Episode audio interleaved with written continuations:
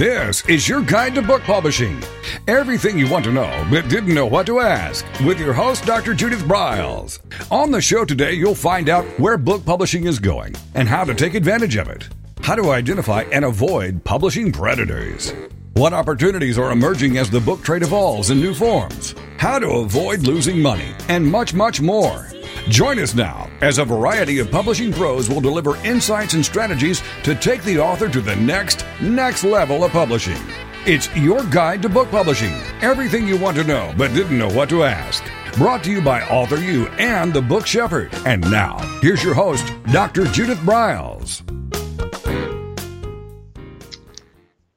Well, top of the publishing day to all of you. I always like to think Author Publishing Day um, and to just remind all of you how powerful the your words are that they really do matter what you get out there what you promote what you support what you market. And today is all about marketing tools. In fact one of the big ones that popped up um, over this past year when the pandemic hit was something called zoom. Now so, a lot of us were using zoom um, certainly in my field in consulting and book coaching and the like, we've been using tools like Zoom and Skype and other online uh, related things working with clients when we are working globally as well as locally. Well, now we've all been thrown into it, and I thought it was appropriate really to do a program about Zoom and how some really some tips, tricks, strategies, things that you can do become more efficient because I'm hoping you, as an author, you're reaching out to do book clubs with Zoom, with connecting with fans and followers, to doing book launches, to doing, you know, a, a whole blown Zoomathon. And with that is Paul Griffin. Paul is a, uh, he has been involved in hosting hundreds and hundreds literally of webinars, online meetings, uh, working with people like you for virtual workshops. And now you're going to be able to reap the benefits of his knowledge and tips. So if you've ever hosted a webinar, thought about it. If you're doing online meetings or teleseminars, you know that there are a lot of things that can create hiccups and there are factors that can make or break how you professionally come across. So, Paul is here to share those tips so you don't fall into the potholes and to make sure that your next online meeting that you're the star of or you are hosting goes smoothly. So, Paul, welcome to Author U, your guide to book publishing.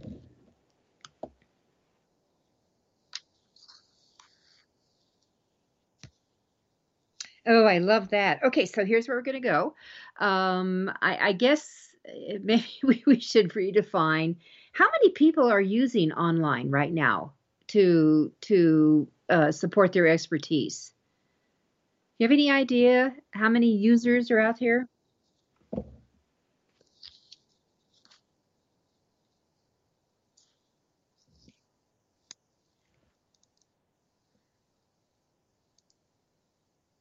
Million at any one time just on that platform alone.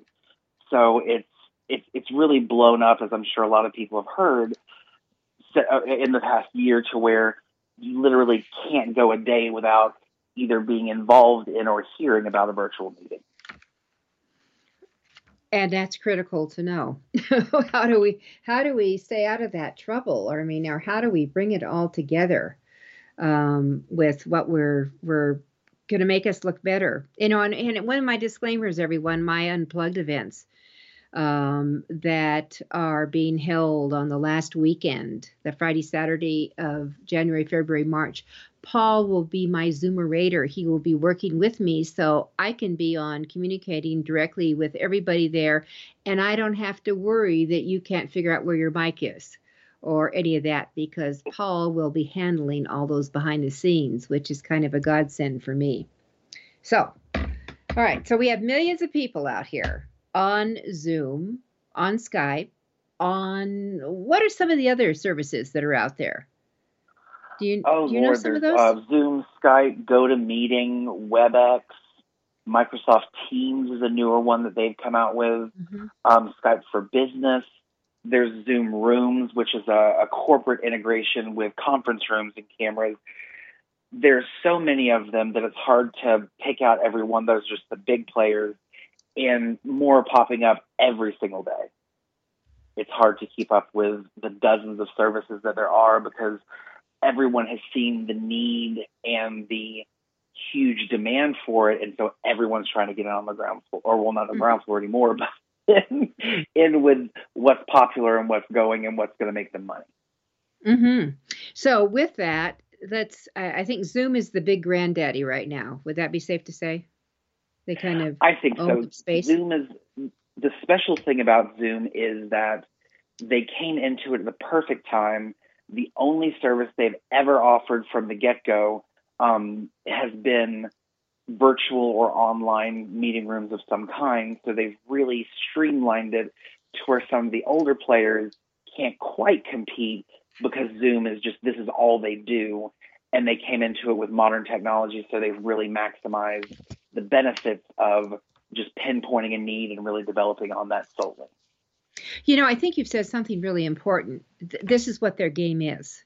This is what they do. And so, as a company, their objective should only be to get better. Where you've got a lot of people thinking, "Oh, oh, you know, we maybe we can do this and let's hop on," but they don't have all the bells and whistles that the Zoom boys have. That, that's what I'm going to guess. Would that be correct?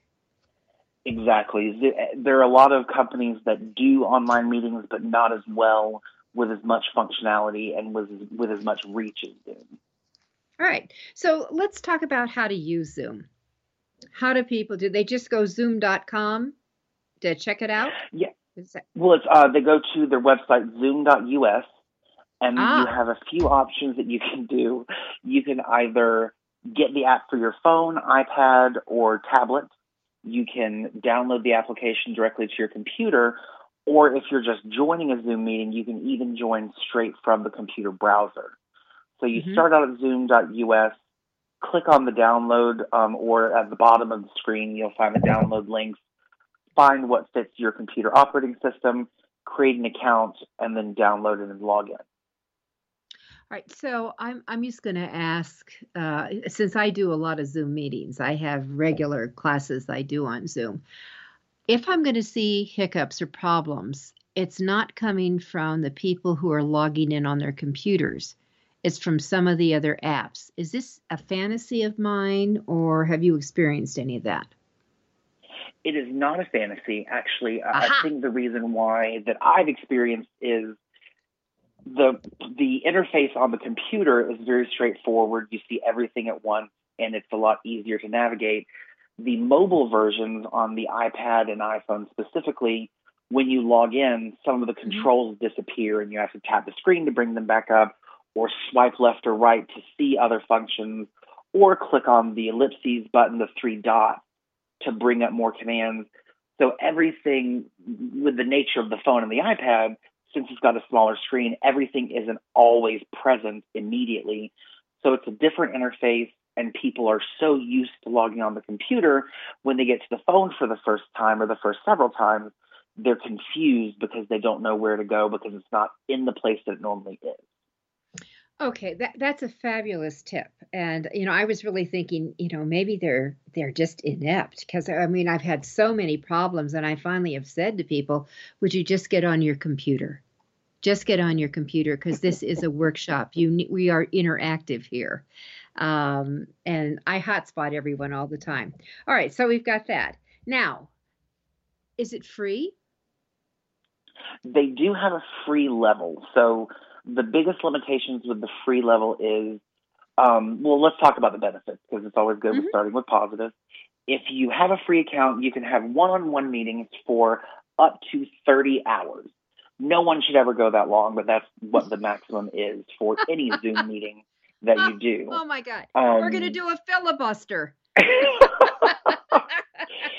and then, but the limitation for the time limit is you only get 40 minutes if it's a group of three or more people.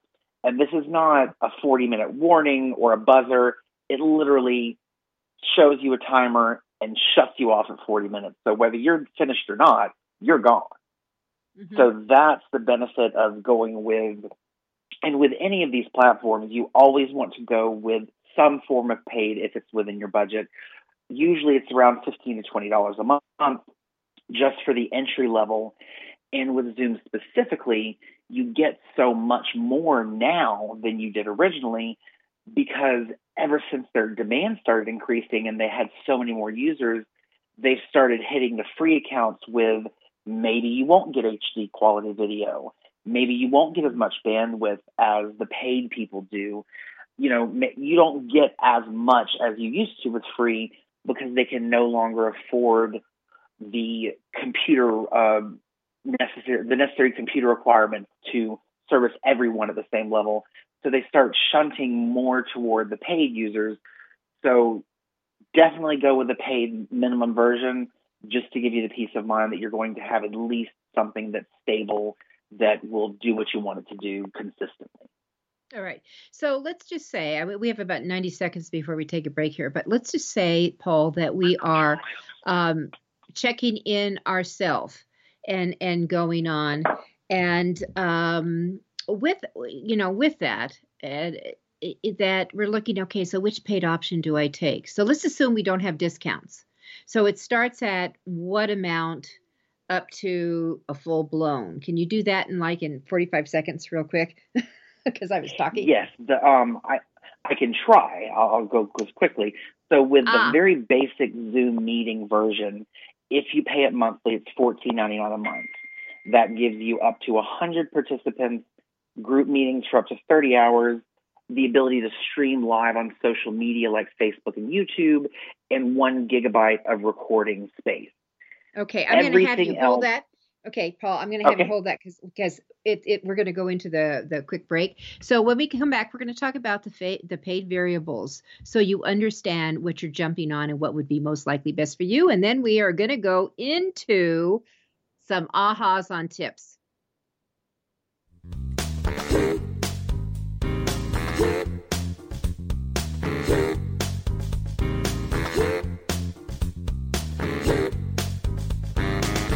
This is your guide to book publishing. Everything you want to know but didn't know what to ask with your host, Dr. Judith Briles. And we'll be right back with more great information right after these.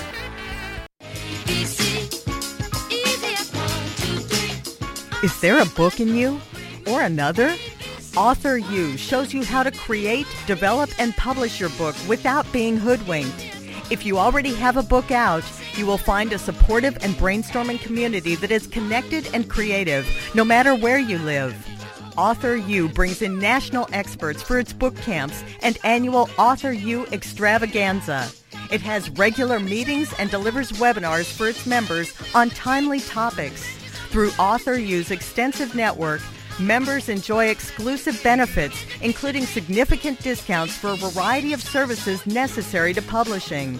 Author U's, the premier authoring resource in the country, creating community, education, guidance, vision, and success for the serious author. If you want to create a book that has pizzazz, punch, and panache, Author U is for you. Timely author and publishing tips and articles are posted on its social media platforms, and it is free. Discover Author U, where authors go to become seriously successful. Join Author U today at authoru.org.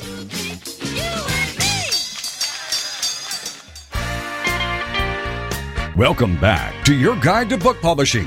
Everything you want to know but didn't know what to ask. If you want to write and publish a book, if you want to be successful as an author, your guide to book publishing, everything you want to know but didn't know what to ask, is for you. Stay tuned and you'll hear about statistics, scenarios, and strategies on what to do now to get you published. So let's get back to the show. And here again is your host, Dr. Judith Briles. We're zooming today, talking about the tips and tricks, strategies, tactics to use. With us is Paul Griffin, who has been working with people like me, um, authors, and showing them how to really be much more efficient in productivity, really productivity wise, um, using Zoom, and which could lead to lots more book sales, which I think all of you would love. So we were just talking about some of the basics. We've gone uh, the the the we've gone past free, so, so we just kissed the paid at the first level, which is, um, and then we're not assuming uh, we're not going to be talking about discounts because different organizations have different discounts. So I'm not going to go down that path. But if you're a member of any organization, you might want to reach out to the administrator and say, do they have any benefits with Zoom for members? Uh, that I think that's reasonable to do. Paul, would you say? Agreed. Any or any professional organization yeah. or any college or university. Yes, exactly. Yeah, education is always big. All right. So with that, we were at the opening level where it was fourteen ninety nine. You can get up to hundred people into it if you want to talk for thirty hours. By golly, you can do it. You can stream onto Facebook, and where else can we stream? Facebook and YouTube right now. And YouTube. Okay, so you've got those players in in play. All right, what's next? Well, and one other item I do think it's important to oh. mention you can stream to Facebook and YouTube Live natively through Zoom. You can stream to multiple social media platforms through other services. And if you just do a search for social media streaming through Zoom, you'll get a big list. Um, so going on from the the pro account, which is the fourteen ninety nine, the entry level uh, uh, tier for you start off with 100 participants and the gigabyte of storage. Then you can add a la carte options to that. If you want a little more storage, you can pay $40 a month to get, uh, I think, 10 gigabytes of storage. If you want to add more participants, you can add a large meeting add on. So all of these options are a la carte on top of the $14.99, depending on what fits best for you. Then that is up to nine licenses. Then when you get 10 plus, you get into the business plan, and that is $19.99 a month. Then you get everything that you get with the pro, plus some specific business features. And all of this is, if you go to zoom.us slash pricing, it lists everything out on what each tier, and it's typical tier pricing of basic, you get this, pro, you get that, plus this, business, etc. Perfect. All right. So, everyone, you've got that uh, website, zoom.us forward slash pricing, and you can start seeing what's the right fit for you. Remember, it's it's for you what you're going to do and push forward. All right, so let's let's just do a jump here. I'm one of the things, the big aha, Paul that uh, Paul that I picked up from you was when you said before you start a Zoom meeting, restart your computer. How come? Why would we do this? Well, well, if, um, if, if, anyone that's had, especially a PC for any length of time, you know that after a while it starts running slow. Applications are sluggish to load. Even web browsers, and especially the memory hogs like Chrome and Word and Adobe. So every time you open a program on your computer, it takes up a little bit of system resources like memory or RAM space hard drive space, everything. When you close it, part of that resource uh, assignment gets reserved. It's called resident memory. So these applications mm-hmm. remain in resident memory, which is taking up system resources. Not a big deal if you have one or two small applications, but once you've had a week of opening and closing applications left and right, a lot of your system resources are taken up, which can lead to video lag, streaming errors, crashing programs. The blue screen of death is what they call it, the rainbow wheel on the Mac. So the best the best thing that you can do for yourself anytime you're using something that is going to take up system resources, especially if it's professionally streamed, is restart your computer.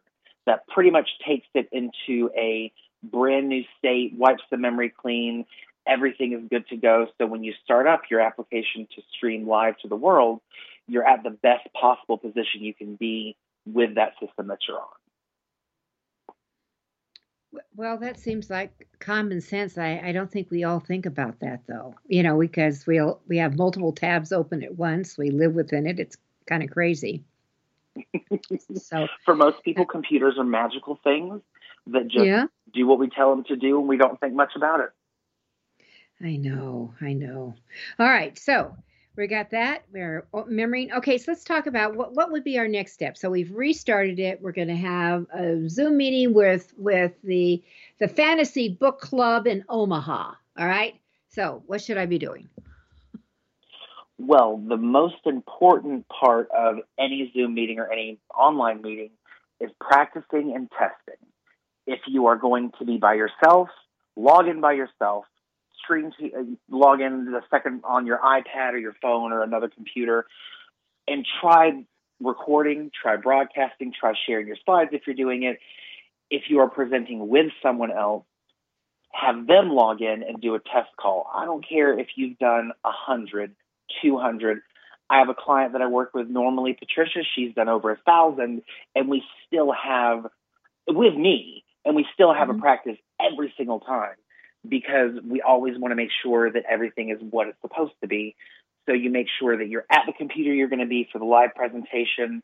Your co-presenter is at their computer they're going to be. Everything is exactly representative of what it's going to be when you live stream. And that way you kick all of any possible errors away completely. Well, most of them anyway, because there's mm-hmm. always something that can happen. The internet goes out, there's a storm, what have you. But that puts you in the best possible place to have a seamless live presentation because you already know that all the factors that are present for the live, you're practicing in advance. So to mm-hmm. me, that is the most important step after restarting your computer.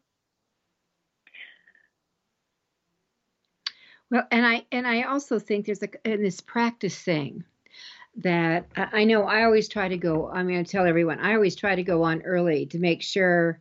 Um, I number one, I have my lights on. You know, the lights that I use behind my laptop um, that'll be coming at me. Do I need more light? Do I need to change it? I I, I want to see what it looks like, and you need to see how you look too. I mean, truly. Um, and, and, then I'll add on one other thing. You've got to see what's going on behind you. I actually was on a Zoom meeting by a professional speaker that one of her worker bees behind her had a bed unmade, Paul. Oh, no. Yeah. So we don't oh, want that, just... people. Yeah. Yeah. we, we, we, we don't want that. So what's behind you? What's behind you um, and and i would love to have you paul i mean we didn't actually have that on our on our list of things but i would love to have you to talk about backdrops. One of my bugaboos is that i see a lot of people on zoom and if they move one a quarter of an inch all of a sudden they start disappearing on on oh, that. it just looks so bad yeah, it does it look. Everyone, it, it, does look bad. It makes you so, look unprofessional, and it drives me insane. And what mm-hmm. causes it is when people use, and it's a it's a wonderful feature to use, especially you know with personal calls and what have you. But if you have a virtual background and you're going to use that in the Zoom system, you have to have a green screen if you want to look as good as you possibly can. Because what the green screen does is it gives the camera something to pick out. So it knows it's this weird color that doesn't appear anywhere, typically in nature or in clothing. So it can say, okay, this specific color needs to be filtered out, and this is only where the background goes. When it doesn't have the green screen to pick from, it's a guessing game. So as the light shifts, as mm-hmm. you know, whatever it, it's trying to pick you out, but it just can't do it without the green screen so you end up disappearing. If you're an author, of course, that's the, the, the group we're talking to. If you hold up your book, a lot of the time people can't see your book because the colors are shifting. And if you're an author promoting your book on a virtual meeting and they can't see your book, this kind of defeats the purpose. So any kind of green screen you can get, whether it's an expensive pop-up mobile version or even a chroma key green sheet that's tacked up on the wall with no wrinkles. It has to be smooth and well lit, but it doesn't have to be special. It can just be some color. If you want to paint a wall behind you in, in your office or studio, you can do that too, as long as it's the right color that can be picked out. It doesn't have to be fancy, it just has to be there and be the proper color. Oh my God, I can't imagine having a wall painted that green color in my office. okay, we digress. So, um, and although I like green, I mean, I love lime green. I love that apple green. It's what it's in my corporate colors, but it's a different green. So, I, I, what Paul has just said, I have seen this so many times with authors holding up their books, and half of the book shows, or it fades, it wiggles, it has ghosts, it has all kinds of things. So, for talking about um, an investment, um, uh, the the one of the things I'll recommend for all of you, there's something called the Webaround, and you have to put the in it, the Webaround. And it's a it's a green screen. It's it's square and it's circle. Um, it can fit on the back of your chair. It's got these things that you can do it, and uh, that might be one thing to to use. So the Webaround. But Paul, you probably have some others. And then what I'd love to have you kiss on. We have less than two minutes before our next break. I'd love to have you kiss on um, so, what do you use if you're going to use something? I mean, I actually like to see natural. I like to see kind of where people hang out and, and what they do, but they better be neat. They you can't have piles of paper. You you, you can't have the bed unmade in the back. Uh, you can't. At least I don't think you can. You can you comment on that? Yes, uh, you want it to be as unbusy as possible. You know, you don't want a pack of papers, you don't want your luggage, you don't want your unmade bed. You want something neutral, even if it's just a, a palette of pastel colors behind you or, you know, a plain looking image of an office. Zoom has a wonderful library of images that you can use built into the system. You want to avoid the ones that move because anything that distracts attention is distracting away from your message and what you're trying to present. You don't want that. So something neutral, an office, a modern looking, even clean, you know, living room in, in a house, anything that is kind of neutral that doesn't take focus or attention away from you is always the best, in my opinion. You know, being an author, have a shelf of books behind you or have a mm-hmm. blown mm-hmm. up picture of the cover of your book on an easel that blocks out everything else. Just something that, like I said, doesn't take too much focus from you, that is neat and tidy behind you. So if you if you have it set up in your office and you're setting that up and you do have that easel like a blow up a foam board of your cover or maybe several of your books, that will work. But the lighting better be right. We're going to take one more break here. With us is Paul Griffin, and we are talking Zoom today.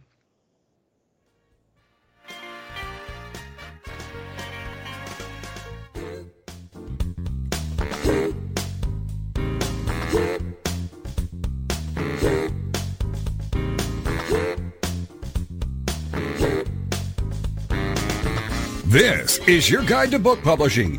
Everything you want to know but didn't know what to ask. With your host, Dr. Judith Briles. And we'll be right back with more great information right after these.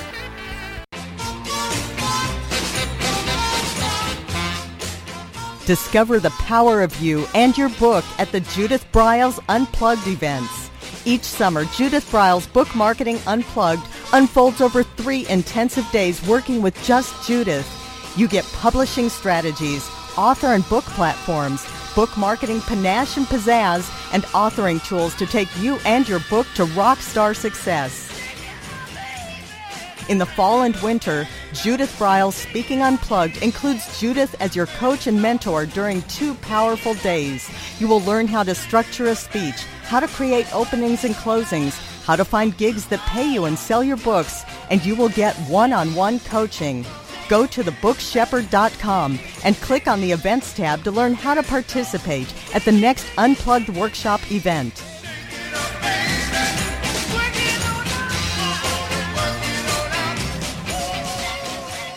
Congratulations on getting your book published. The effort you put into your work is truly commendable. But what's next? What will happen to all the knowledge you have worked so hard to acquire to produce your book? Here at TogiNet Radio, we can provide you a platform to keep your knowledge working for you through the power of podcast. The subjects our podcasts cover are as varied as the grains of sand on a beach. From life coaching to military resources to business success, even to the paranormal. We have a place for everyone. To get started on your next step, call Scott at 903 787 5880 or email him at scott at toginetradio.com. That's S C O T T at T O G I N E T R A D I O dot com.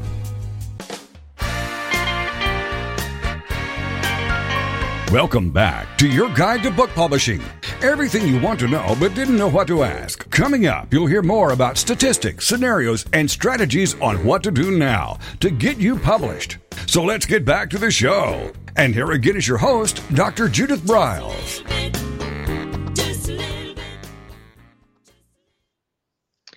Alrighty, so Paul and I have gone through the free versus the fee. We Paul has said absolutely you know, you got to clear the memory, restart your computer, get the tabs down, shut down all this other stuff. Um, I loved his idea, you know, do a practice test call. I think I think it's really important to see, you know, just do quietly. Get on 15 minutes before you start and just see how you look. Do you, you know, do do you look okay? Do you need to to whether you need for women, do you need a little bit more lipstick? You, you're on camera, everybody. And one thing that I've learned on being on TV is you need makeup. So put a little makeup on to take the shine off or anything like that, a little bit more than what you might normally um, do. So, Paul, it's what about some of the you had on things that you want to talk about? Uh, some of the technology best practices. So, what are some of those that we could uh, bring to the attention of everybody? As far as technology is concerned, the minimal, what you want to do minimally is have an external microphone have an external camera. The built in camera on your laptop is great. The microphone's fine. It's adequate. But to really uh, look minimally professional, have the external mic so people can clearly hear you and have an external camera because the internal camera is never going to be as clear or as versatile as far as where you can move it as an external camera. So, you know, even if Logitech C920, we're talking maybe a hundred bucks, and that's a decent entry level one. The blue the blue Yeti microphone is, is again around a hundred, hundred and fifty dollars, and even if it's a stretch, do something that's external that's not built in because it, it makes a world of difference of the quality of audio and video that you broadcast. Mm-hmm. All right, and anything else in the technology line? I mean, I think the mic is essential. Yeah, I think the mic is essential. The the the cornerstone of any successful online meeting is having enough bandwidth, having enough internet speed, and people don't no one's really thought about it much beforehand because before the pandemic because as long as you can stream Netflix and get Hulu or down or you know stream music no one's really cared. And that takes that doesn't take a huge amount of internet speed. Mm-hmm. I always suggest call your internet provider or look at your bill or your online account find out what you're using. A lot of the entry level speeds are 50 megabits per second which is just fine if you're doing casual streaming I always suggest at least 150 megabits per second. It's not you're not you don't absolutely have to have it. It's not what Zoom says is the minimum, but from my experience, that will give you the least amount of trouble. If, if you know if there's a overtaxation on the network, everyone gets home at 6 p.m. You're trying to have your meeting. Your entire neighborhood's watching a movie on TV. You're going to have a lag in speed, and the lower the speed, the more of a lag you're going to have. So having that 150 megabits per second is going to help tremendously with a successful meeting. And you can even test what you have now by going to a speed testing service like speedtest.net. And then you just click that go button. It will tell you what your average upload and download speed is right that second. That is only based on the network traffic as it is right then. So you will possibly get a different result different times of the day. If it's less than 50, I would say. If it's less than 30 to 50 while you're using the internet, you need to call and increase it because nothing looks more unprofessional than when your video freezes or when you get knocked off.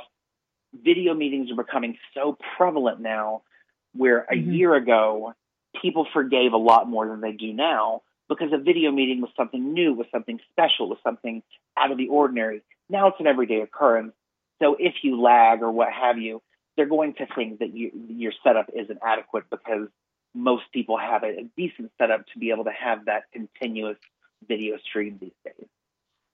Mm-hmm.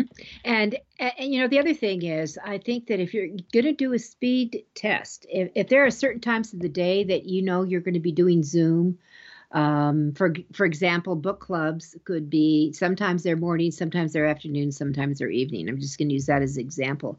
I think that you should be doing speed tests, as you said, they could vary during the day, but there might be a heavier traffic time. I know we used to say that, especially when Zoom started up for all, when the schools went back it was like, oh my God, there's too many people on at this time um, because we saw an impact.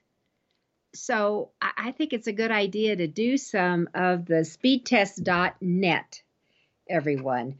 Check out where you are. Do it a couple of times during the day to see if there's any variable um, to just see where you are. That would be my two bits on, on that. All right. Anything else on the technology side that we should know about? Um, nothing that I haven't already covered, um, and that I can cover in the time that we have.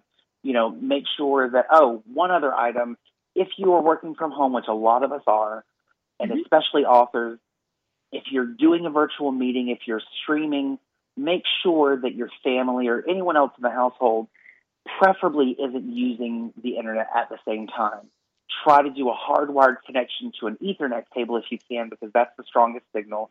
If you if there's no way to avoid doing Wi-Fi, make sure that someone's not streaming Netflix or other streaming services specifically because they default to the highest quality unless you change the settings. So when you know Timmy's watching a movie on the TV downstairs, that's sucking a lot of your internet bandwidth away from what you need for your business call. So make sure that no one else is using it make sure that everything that is on your computer that uses internet bandwidth is closed, even if it's Outlook. Outlook, when it check, checks for mail, if you have a big attachment coming in, that's using up bandwidth too. So anything that's using bandwidth, Adobe Creative Cloud, OneDrive, Google Drive, anything that you can turn off, turn off.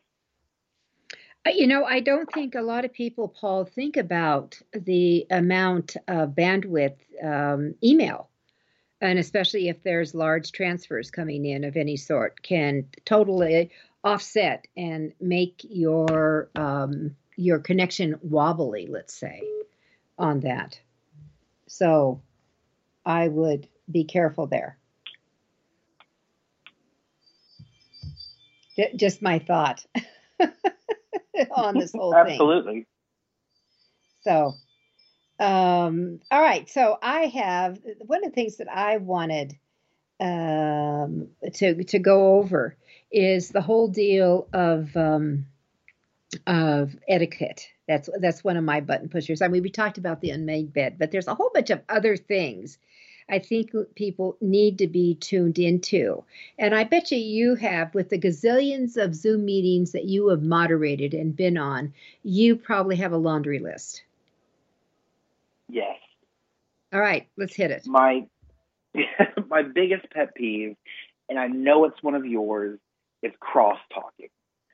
There is nothing more disrespectful to someone who's presenting or trying to deliver their message than talking over them, whether it's to another attendee, whether it's trying to interject your question.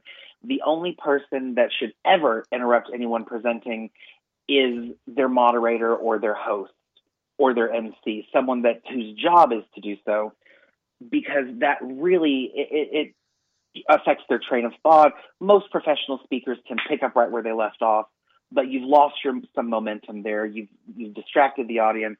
Cross talking is my the biggest one. Secondarily, just not muting your audio when you're attending a presentation. A lot of people don't realize that the second they connect to audio, microphones are so sensitive these days, they can pick up a leaf blower outside, a dog barking across the street, your husband whispering something to you in the background, you muttering about your computer. All of this can be picked up very easily by even an inexpensive microphone, and it really is incredibly annoying to the attendees, to the person presenting. And you have to remember if the host doesn't do it for you, be a conscientious person who's going to these meetings. Mute yourself on audio And if you have to move around, if you have to eat, if you have to do something, talk to someone off to the side, mute your video. You always have that option in Zoom um, in the meeting function. The webinar does it automatically because you're just in a listen only mode. But you want to make sure that you're not distracting away from the person giving the presentation. Or if you're the one presenting, you want to make sure you're not distracting from the person you've invited to give presentations because that really affects how the message is delivered. So those are the biggest items on my list as far as mm-hmm. etiquette is concerned.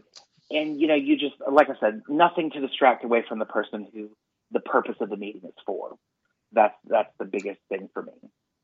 Yeah, I, I, I mean, those all those things are on my list. I, I have been on programs, and I think this this taps into your uh, lack of awareness almost. But if if you mm-hmm. are on like like I stay, you can see how your face comes across. You you can see your picture. Are you someone who sits way back like you're in a cave? Um, or are you in um, i mean yeah i can hear you giggling almost paul because we see this all the time um, or are you someone who really comes forward and interacting and one of the things that i learned years and years ago because i was doing a lot of remote stuff um, on TV is that you learn to talk to the camera. So, where's the camera, everybody? Well, if you're using a laptop and using that camera, it's going to be in the middle of like the border at the top of your laptop. So, talk to it. Um, and a lot of times I see people will let their eyes wander down because the, maybe there's a group, Paul, and the, whoever is talking it's it's highlighted on the zoom gallery thing and they're looking down at that and then they're responding back to that lower corner not realizing they need to respond to the camera especially if you're hosting. Exactly. Anytime you're talking to an audience even if it feels unnatural you have to train yourself to look at the camera. If you have notes that you're on that are on paper sticky notes or what have you put them somehow at eye level with the camera so you can still read them and look at the audience.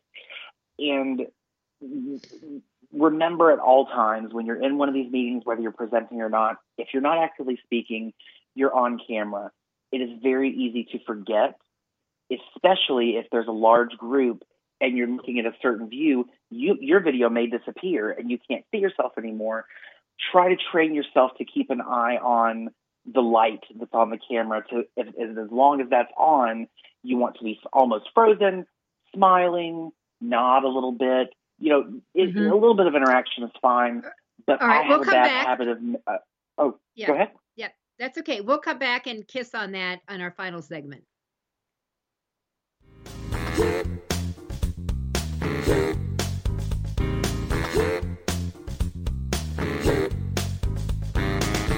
This is your guide to book publishing. Everything you want to know but didn't know what to ask. With your host, Dr. Judith Briles. And we'll be right back with more great information right after these.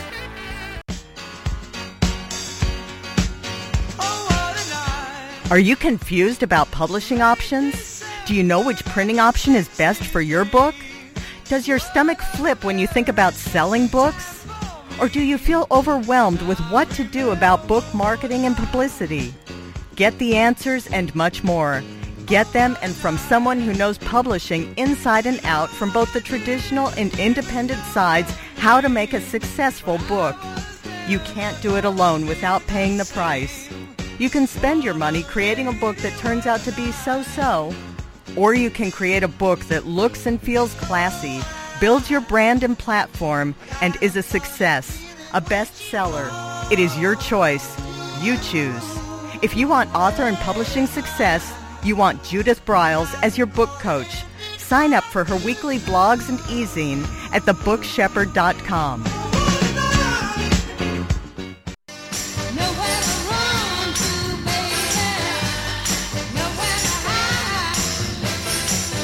The book shepherding concept is simple. The publishing world is changing, and so must you. You need an experienced shepherd and guide to collaborate with you as you create, strategize, develop, publish, and achieve your publishing goals. Publishing is riddled with obstacles, sometimes nightmares for the author. You do not need more problems. You want solutions. Dr. Judith Briles will shepherd you through the maze and chaos. At times, she has had to step in and rescue a book. A book that has been sabotaged by a publisher, by a publishing service provider, and sometimes even by the author. If you want author and book success, connect with her today at thebookshepherd.com.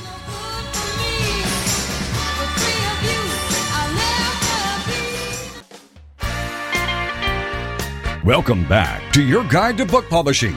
Everything you want to know but didn't know what to ask. If you want to write and publish a book, if you want to be successful as an author, your guide to book publishing, everything you want to know but didn't know what to ask, is for you. Stay tuned and you'll hear about statistics, scenarios, and strategies on what to do now to get you published. So let's get back to the show. And here again is your host, Dr. Judith Briles. We're talking about how to succeed in Zooming it or online streaming or creating virtual meetings. Uh, with me is Paul Griffin. His company is Virtual Business Management. Uh, and you can find more about Paul at his website, which is hostmywebinar.com. Hostmywebinar.com. And we were talking about some of the no nos that uh, the taboos that both of us have experienced from people who decide in the middle of it to chomp into an apple. We all hear that. And, or they decide to take another call, which, Paul, I've had that happen. So, one of the things, your phones, all that stuff should be off on that. I, I, get it that sometimes, I mean, I you can put your phone on silent if you have something that you you know you need to be tuned into that you could actually tap back and say, you know, I'm taping. I'll call back in 20 minutes, something like that. Um, and that I think the people don't realize that these mics are sensitive, Paul. That that that muttering gets picked up, that grumbling. Uh, I remember when I when I'm in the studio doing my audio books that those mics are so sensitive if your stomach growls it picks up everything. And we and literally we have to stop the recording because one stomach growl is not what happens. There's always more. So we have to stop. Exactly.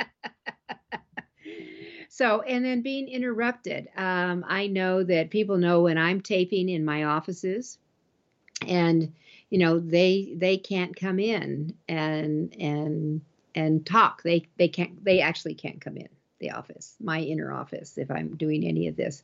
But I think you have to set some rules. Um, Paul, I don't think any of us said anything, either you or I really got into the lighting if you're doing that, but I think it's a good idea to have a, a really uh, something like that, what I call the circle light.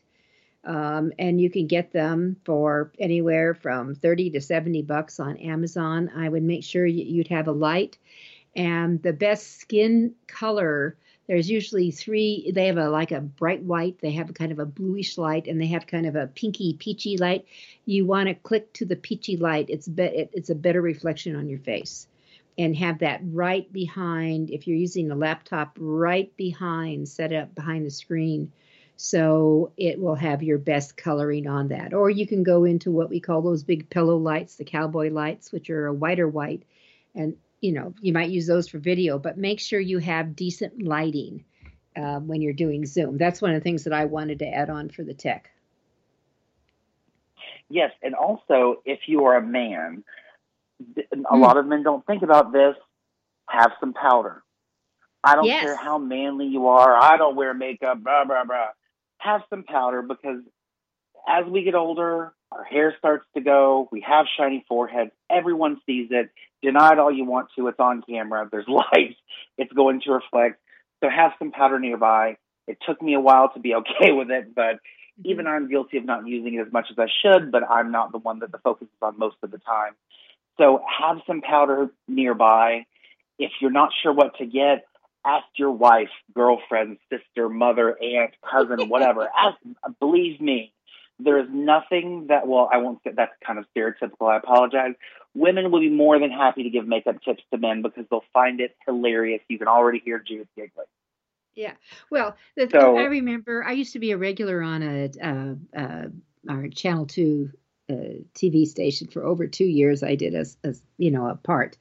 Um, on it, on and that you always had to have makeup. And I remember being at a doctor's office or something, and the anchor of the whole show was there, and we both looked at each other. And I said, "Ed, is that you?" because he didn't have any makeup on, and, and and for those, if if you want to know for full TV, men are fully made up. They, they I mean, they they literally, there it's it's beyond powder there is Steph. The, and I, I remember one time I was on a show and Walter Matthau, the actor, was also one of the guests, and he he absolutely would not wear any. He says absolutely not. I won't. And when I saw the redo of the tape, I thought, oh my god, he looks like he's dying.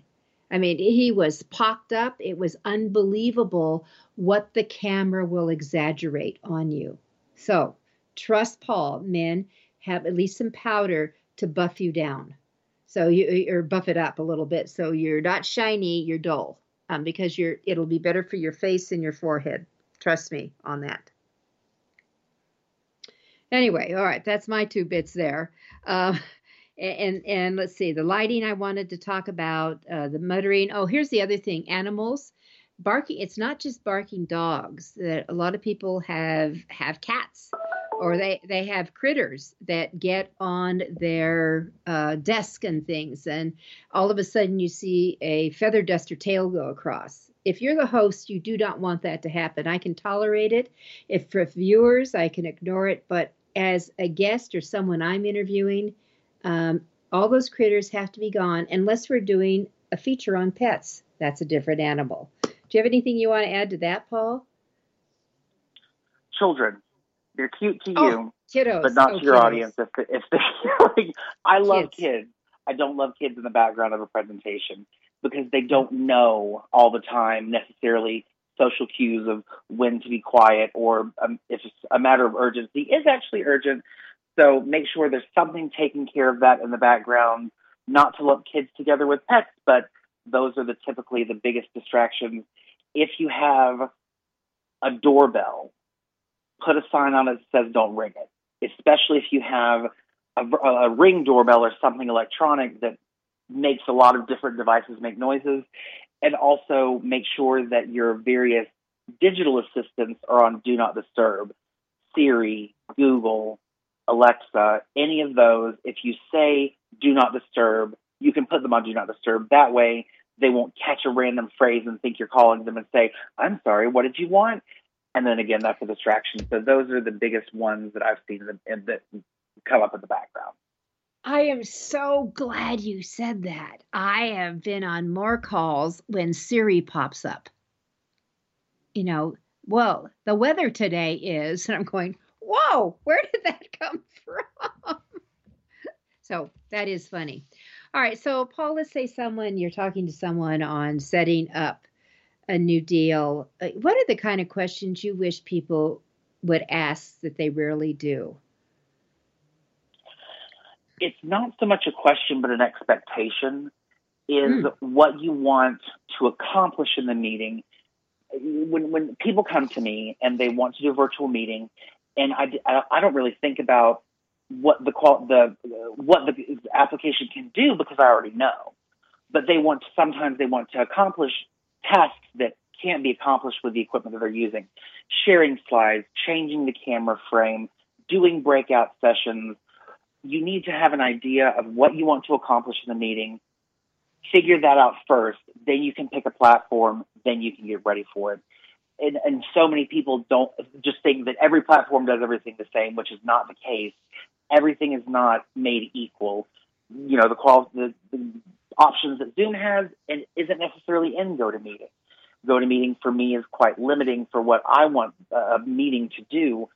So if someone is using GoToMeeting and they come to you and they want you, or they come to me and they want me to host uh, a meeting for them and do X, Y, and Z, and I can't do it, we don't find out sometimes until later because they're not thinking about it. So my the the first step when someone comes to me that a lot of people don't realize, I want them to already know what they want to do in the meeting specifically, so I can find the best platform to use for them. All right, so let's let's figure out. We've got that all done. You mentioned something which we haven't even kissed on, and I think we need to before we end this session. But breakout rooms. You know, I have been on multiple calls and n- not seen them use fabulously well. Can you help me out here, or our listeners out? Well, it all goes back to practice. If you're going to do a breakout room, everyone has, well, most people have multiple devices. You have your phone, your iPad, your computer, sometimes a laptop, mm-hmm. a friend's computer they can bring over. So you want to start up a meeting, have everyone in, and try to test out the break, breakout room. Because Zoom functionality specifically can change from month to month because they have so many updates. So you want to practice it because the Zoom breakout procedure is very, very specific. You can set it beforehand. You can have the system choose it during the live call, but the host can't be in all the breakouts at once. The host can't communicate to all at once. They have to specifically put themselves in a breakout room to talk to the people. And these are important things to know before you go into a meeting. And a lot of people just assume that you're going to be able to broadcast to everyone at once, and you can't.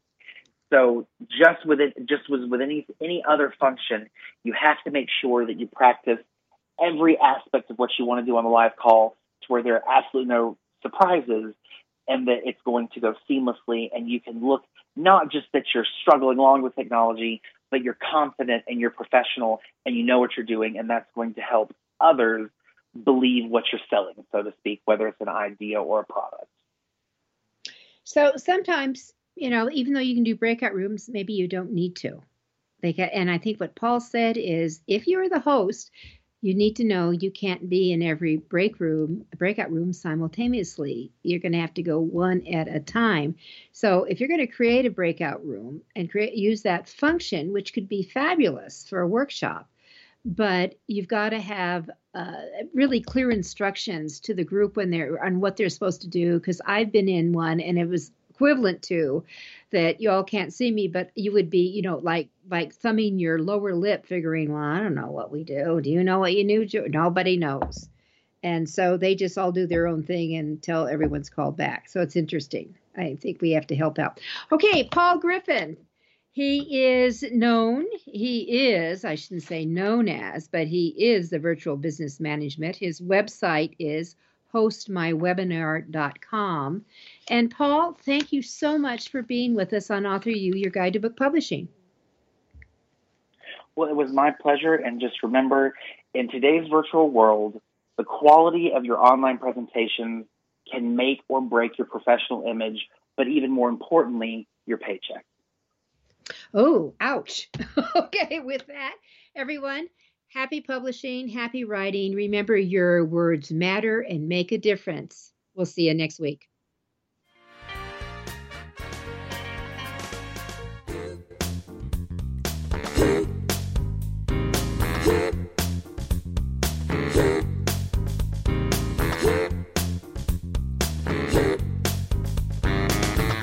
Thank you for being a part of your guide to book publishing. Everything you want to know but didn't know what to ask. With your host, Dr. Judith Briles. Each